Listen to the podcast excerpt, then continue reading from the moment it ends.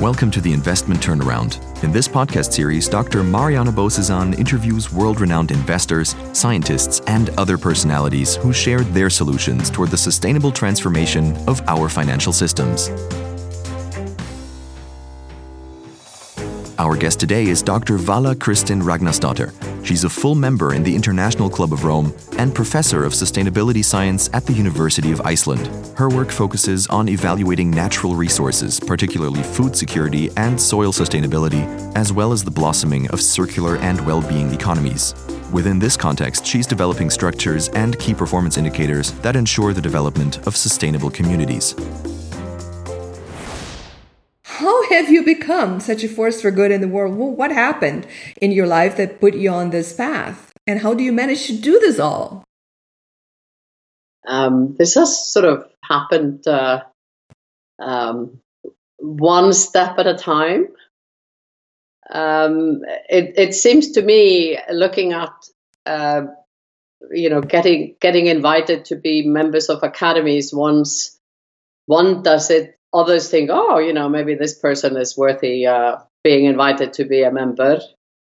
Um, and there was some some sort of a turnaround um, for me around the year 2000. Then I sort of went away from my um, traditional scientific work, which was on um, environmental pollution and behavior of uh, pollutants in the environment, um, to uh, sustainability and trying to figure out how we could uh, live sustainably on this planet. And then around, uh, then I met people from the Schumacher Society in the UK, and they became my mentors on sustainability. And through going to Schumacher lectures, which were held in Bristol, where I was working at the time, and uh, going to be the change conferences in London and, and reading masses of uh, books and articles, I uh, sort of developed into an expert on on sustainability, which uh, is a subject that didn't exist when I was a student. And uh, in 2008, I was uh, invited to become a member of the Balaton Group, and and then after that the um, Club of Rome came after you know going to a meeting with the Club of Rome and other organizations. Um, so then, club uh, as a representative of the Balaton Group. So you know, once you sort of have a step into uh, one of these organizations, then then you seem to start being noticed by others. But I'm no longer the vice president of the Balaton Group. That that uh, I stepped down from that last year. Okay. So, uh, but personally, how did you open up to this world centric level of consciousness? It's not a normal thing that people do. How did your awareness open up yeah, to care uh, for the planet? It was um, as a result of a conversation with uh, the then president of the Schumacher Society in the UK, uh, who has now passed away, he was called Richard St. George. And we were at a, a birthday party uh, of, my neighbor, and, and he was there, and, and I had never met him before.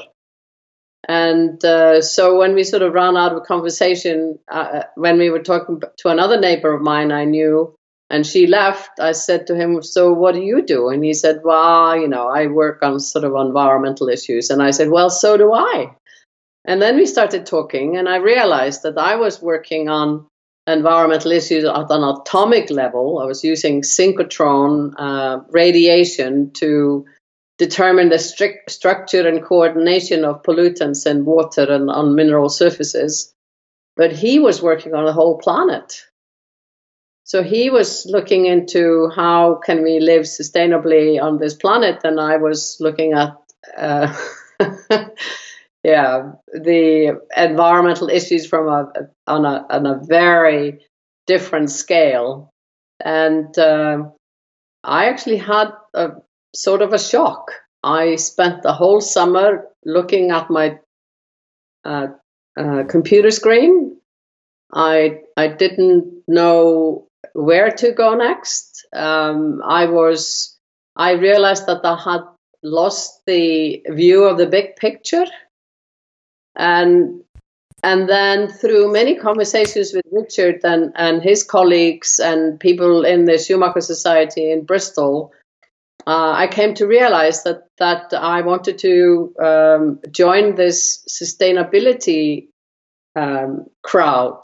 Um, I have found that the academic crowd was uh, very restrictive and, and very boxed in. Um, even though it, through my career I have sort of dipped into many different aspects of, of uh, earth sciences and geochemistry, because I I like to go and figure out how things work, and then when I figure it out, I go and do something else. Um, and I decided that you know I needed to find myself a niche in this um, in this uh, new field. And uh, the first two things I started looking at was um, soil because I realized that very few people were focusing on soil, and we were it was being degraded uh, really fast, and, and, nobody knew how fast it was being formed. So I formulated a research group within the EU to actually look look, look into these issues. You know, how fast are soils forming and how fast are they degrading? Um, and then also, I became aware that we would never live sustainably on this planet if we didn't have sustainable communities. And I formulated another research group looking at a framework for sustainable communities. So this has all happened um, after the year 2000. Yeah, so, so take us further to the top tenets of um, of your work. What what are the other key performance indicators that you're working on, and how can we as investors, our our audience, are investors and entrepreneurs, so what are the what kind of advice can you give uh, give us uh, when we invest or build companies in in terms of you know what direction should we look in in in trying to implement uh, yeah sustainable societies or civilizations or businesses for that matter? I i think that the the key the key to sustainability now is to completely restructure the economic system. Uh, so this is what I have been working on um, in the last uh, year or so, um, comparing different new economic frameworks uh, from um, the uh, sufficiency economy in Thailand to uh, the regenerative economy, which John Fullerton is promoting, to the well-being economy that arose out of a group that I was working with, with many Club of Rome members in in, in Bhutan uh, and has now risen into a worldwide network called the Wellbeing Economy Alliance. I think all investment should be directed into uh, regenerated um, either nature or communities or both. And uh, so another thing that I have been working on um, as an advisor is to an organization called um, the Ecological Sequestration Trust, um, and they are now working uh, towards uh, finding uh, capital. They call it Resilience Broker Program um, to uh, retrofit uh, cities and urban areas into being sustainable and achieve the sustainable development goals. And they have managed to find a lot of uh, capital which had had not found any way to uh, being invested uh, because people hadn't found the right projects. But uh, a lot of people are now becoming excited about putting uh, funding into uh, retrofitting uh, urban areas and cities to become sustainable. Um, and then we also need to completely uh, change our agricultural systems. We need to go away from these industrial uh, agricultural systems to um, agroecology, uh, agro uh, learning from ecology to to uh, grow our crops and, and run our farms as opposed to just pouring um, fertilizers on the land, which are and pesticides, which are destroying our soil. And there has been a lot of um, talk recently about the insects um, disappearing. Um, there's a study from, from Germany and, and from and Britain and, and, and elsewhere which shows that the insects have probably decreased by 70 80% in the last 30 or 40 years or so. And all of this can be uh, traced towards the effects of, of pesticides and, and, and the uh, destruction of, of uh, the ecological areas where, where they had their habitats. Yeah, so I know that together with your husband, you're also an investor and you're building companies and so on. What uh, areas do you particularly invest in and, and why and how? Well, I must say that the um, the company building and investment is is is uh, is my husband. I haven't really gotten involved in that. What he what he does is he uh, builds companies that are working towards uh, something good, uh, generating uh, local jobs, looking looking at uh, all the capitals. You know, not only the um, the in, industrial or, or, the sorry. So we were talking about investment. Um, yeah, the question was the question is how can we invest with having a different mindset on capital return and you were um, actually expanding on the various definitions of capital I, I think that um, in the in the different ec- economic frameworks, people have been looking only at societal capital, um, uh, economic capital, and natural capital, and, and sometimes also infrastructure or built capital. But um, I discovered something called the wisdom economy this spring, um, which is built on the integral theory, um, where um, uh, Sean Esbjörn-Hargens uh, recommends that we look at 10 capitals so that we can have more uh, impact. Um, and I think it's very important to look at uh, if, if, you're investing in a company, uh, which capitals do they actually treasure and which ones are they cultivating? Um, and it's also important to think about um, having uh, patient capital, not only looking into something where you can have a big return on investment uh, in the next quarter, but where you can have a, a, a return on investment after uh, some years, but at the same time you have either been building up nature or or um, uh, the community. Right. So you you're clearly also an integral thinker, which is what uh, what we have in common here. Mm-hmm. Um, what uh, what are common mistakes uh, investors, entrepreneurs, business people, politicians, and so on do that y- you would recommend we we avoid, given all your your philosophy moving forward in order to implement the transformation? What are the, the most common mistakes people do? I think uh,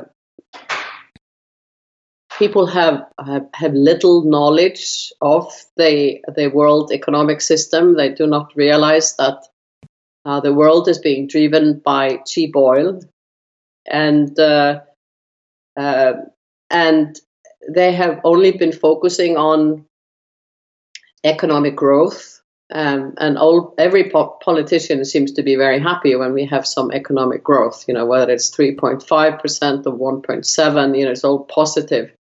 What they don't realize is that at the same time, um, if you have uh, more capital flowing through the system this year than last year, then we are also uh, putting pressure on our uh, natural resources and, and our environment and therefore we start need to start to measure what matters um, so that we will not completely destroy our planet and and and uh, attempt to build an economic system within the planetary boundaries, because at the moment we are living way beyond the the uh, boundaries of the planet. Um, and, and which is the reason why the ecosystems are declining and the natural resor- uh, resources are uh, becoming scarce.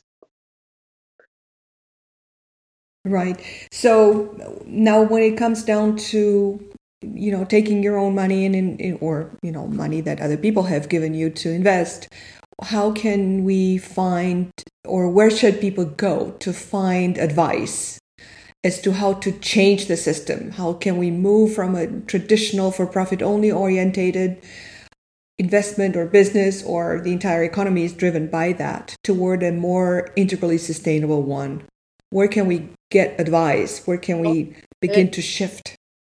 This is not really my area of expertise, but it's my uh, understanding um, that the impact investment community is growing.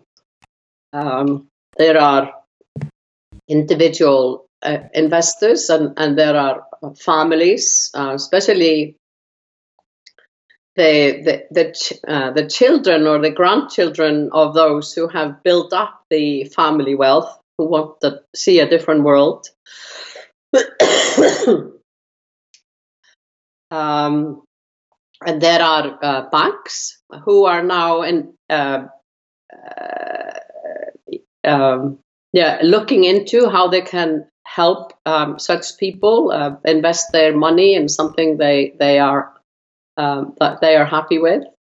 Uh, there's also the the new uh, technology blockchain where you can actually then uh, that you can use to trace um, where the investment goes and who who is involved.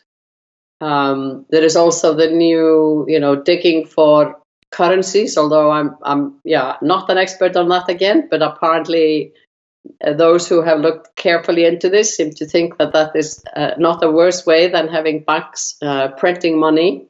So there's a lot of uh, new developments, I think, which people need to uh, look into and, and then and look for uh, advisors that that are able to give advice on on on impact investments. Right. So you have you just told me about this um, enlightenment movement, the new enlightenment movement that you started in Iceland. Can you tell us more about it? I believe that this is a very good way of really providing providing a network where people can join forces and um, guide each other in in the right direction. Can you tell us a little bit about your new initiative on this? Yes, I just noticed that my computer is running out of charge, so I'm going to plug it in.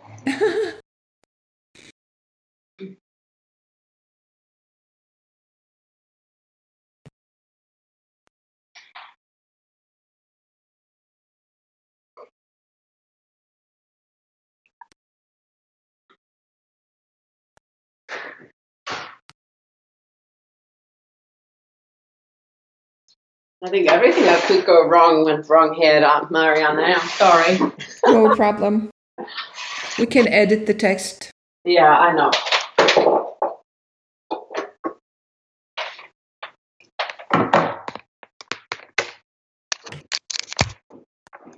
My son is on podcasts all the time and has his own podcast.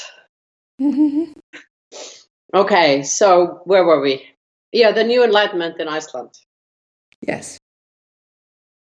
This summer, I read a book by a fellow Club of Rome member uh, called Thomas Björkman, uh, which he wrote with, uh, he is Swedish, Lene Andersen, who is Danish, which was about how did the Nordic countries, who were some of the poorest countries in Europe in the 19th century, become the countries that they are today with with sort of um, seminal uh, social social systems and uh, welfare systems for all citizens. And basically, most countries want to be like the Nordic countries.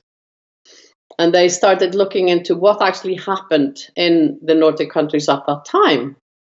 Um, and they came to the conclusion that what had happened was the Enlightenment from uh, Germany and, and France and and uh, uh, Scotland had come over to um, Copenhagen, uh, particularly with connections with Germany, and um, salons were being held by by women, as they had been in Paris and, and other cities in Europe, where they discussed the where they discussed the uh, new thinking uh, that had started in Europe, and uh, these discussions were held in salons in Copenhagen, um, and, and it led to uh, the formulation of of uh, folkehøjskoler, which are like folk high schools, which were where young people could come and discuss new ideas. There were no exams; they stayed for three to six months. Uh, they discussed uh, all the new thinking that was had, was coming from Europe, and they went home from staying in these uh, folk high schools uh, with with their horizons largely broadened from being uh, just aware of being uh, farmers' um, children to being aware of being a, a, part of a whole nation. And so they became um, proud Danes, and then this moved to Norway and Sweden and Finland also, or proud Norwegians, or if not also proud Nordic people, because there was a lot of connection between these uh, Nordic high schools um, at the time, and and so by the end of the 19th century, um, so in the in about 45 years or so, they had built hundreds of these schools around um, the Nordic countries, and this lifted, as I said before, their awareness. Um, they they were not now only proud of being um, proud proud uh, um, farmers' children, but proud of being a part of the of, of, of their own country or, or the Nordic region. And they've started the um, the co-op movement. They started libraries. They started all sorts of uh, discussion groups, and this is what led to what Scandinavia is is uh, proud of now. You know, Nordic design and and a lot of um, modern agriculture, which is what Denmark is still based um, um, built on. Um, and after reading this, and, and actually in the last chapter of the Nordic Secret, uh, it suggested that we need a new uh, Bildung or enlightenment to happen in um, in the world, so that we uh, now lift our awareness even higher, so we care about humanity and um, and the planet as a whole, uh, as well as future generations. So I decided that the, the, easiest way for me to start would be to start having such salon discussions in Iceland. And, and I, I mentioned this on a, a TV interview um, that this is what we needed to do. And I would start such a movement in Iceland. And, and then after saying it on national TV, I, of course, had to do something. So I called a meeting who, to anybody interested. And, and we have already had now two discussions. Um, in my home, and we're having another one this um, this um, week. Um, and then uh, I also met um, an American woman who who uh, is an expert on holding Jeffersonian dinners. Uh, Jeff, Thomas Jefferson held dinners which were uh, very famous for bringing together people who then you know came up with new ideas and and and sort of lifted the the American society to um, from from being from you know after the after the uh, revolution. So um, now I'm sort of um, comparing and contrasting which um, method might be better, or whether you know just having both is is okay. Because um, to the Jeffersonian dinners, I've, I invited people specifically for their knowledge um, I'm sorry, I'm on another call. Um, yes, yeah, so um, or maybe you know having both is is is okay, and then you can compare and contrast what comes out of it. But basically, my whole idea is that I think we need to have such discussions um, um, across the globe because now we need to return um, uh, and change the way we live uh, uh, quite dramatically um, and, uh, in the next few years.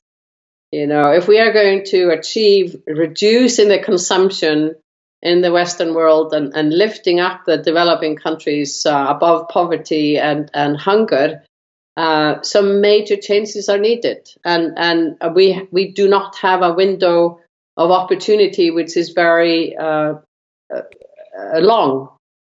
Uh, actually, reading the latest uh, WWF reports and the 1.5 report from the IPCC, uh, we need to have a shift in our operations by 2020. That's in a year's time and we need to reduce our uh, CO2 emissions by 50% by 2030. So these are big changes that we need to um, go through. And if we don't do it collectively, um, it will be very difficult to achieve. Right. So the question is how can we generate bo- both bottom up and top down initiatives that will accelerate that development, if the transformation? if only I had this uh, the answer to this the magic wand question. Um, I think we need to try to um, excite people. I, I, I, can I can state from my experience in in teaching at university level that students think very differently now from the way they thought 10 years ago. Um, they really want the change. Um, they they do not want the same lifestyle that uh, their parents had. They they want uh, to. They don't want to live in big houses or have fancy cars. They want to live near the city, city center in a small flat or even in communal um, um, uh, accommodation uh, and have experiences. And they are, they uh, are very much against all this unnecessary consumption. So I think we need to uh, work with young people because uh, they can hopefully absorb some of the wisdom coming from the, the, the elderly like us, but and and then come up with some new innovations that are very desperately needed. Yes the one question before the last where can people go and learn more about your work well um, most of most of the uh, the work that I have done has been published in academic papers.